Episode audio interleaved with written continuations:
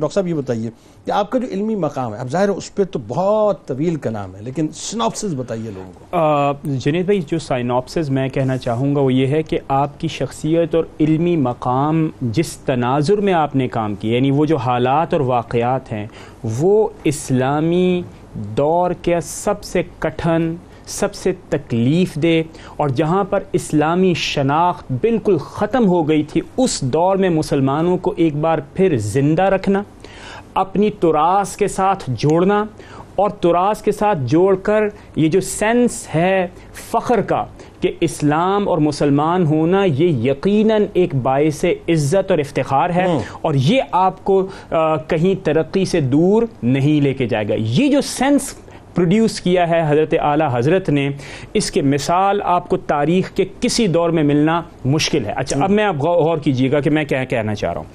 اصل میں اس دور کے اندر جب ہمارے مسلمانوں کی جو تین بڑی امپائرز تھی اس میں سے مغل امپائر اٹھارویں صدی کے اندر روبہ زوال ہو گئی جنگ آزادی ہوئی۔ جنگ آزادی کے بعد جب وہاں پر شکست ہوئی تو کچھ نہیں رہا۔ تو مٹیریلی مسلمان بالکل مغلوب ہو گئے۔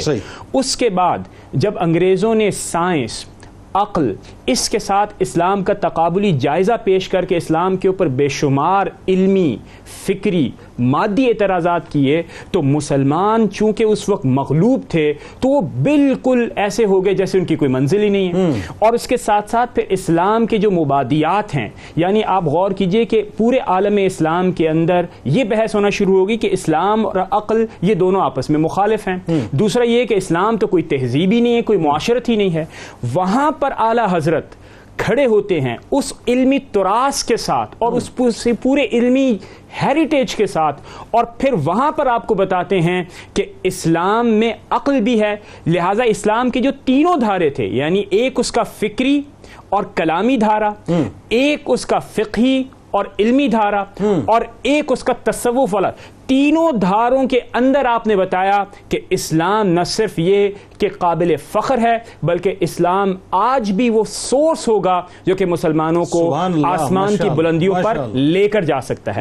جو سب سے بڑی بات ہے جس کے اوپر حضرت بھی آگے گفتگو کریں گے وہ یہ تھا کہ عام مسلمان اس وقت جو کہ سلفیہ تحریک تھی وہ عام مسلمان اس کے زیر اثر حضور اکرم صلی اللہ تعالی علیہ وسلم سے دور ہو رہا تھا۔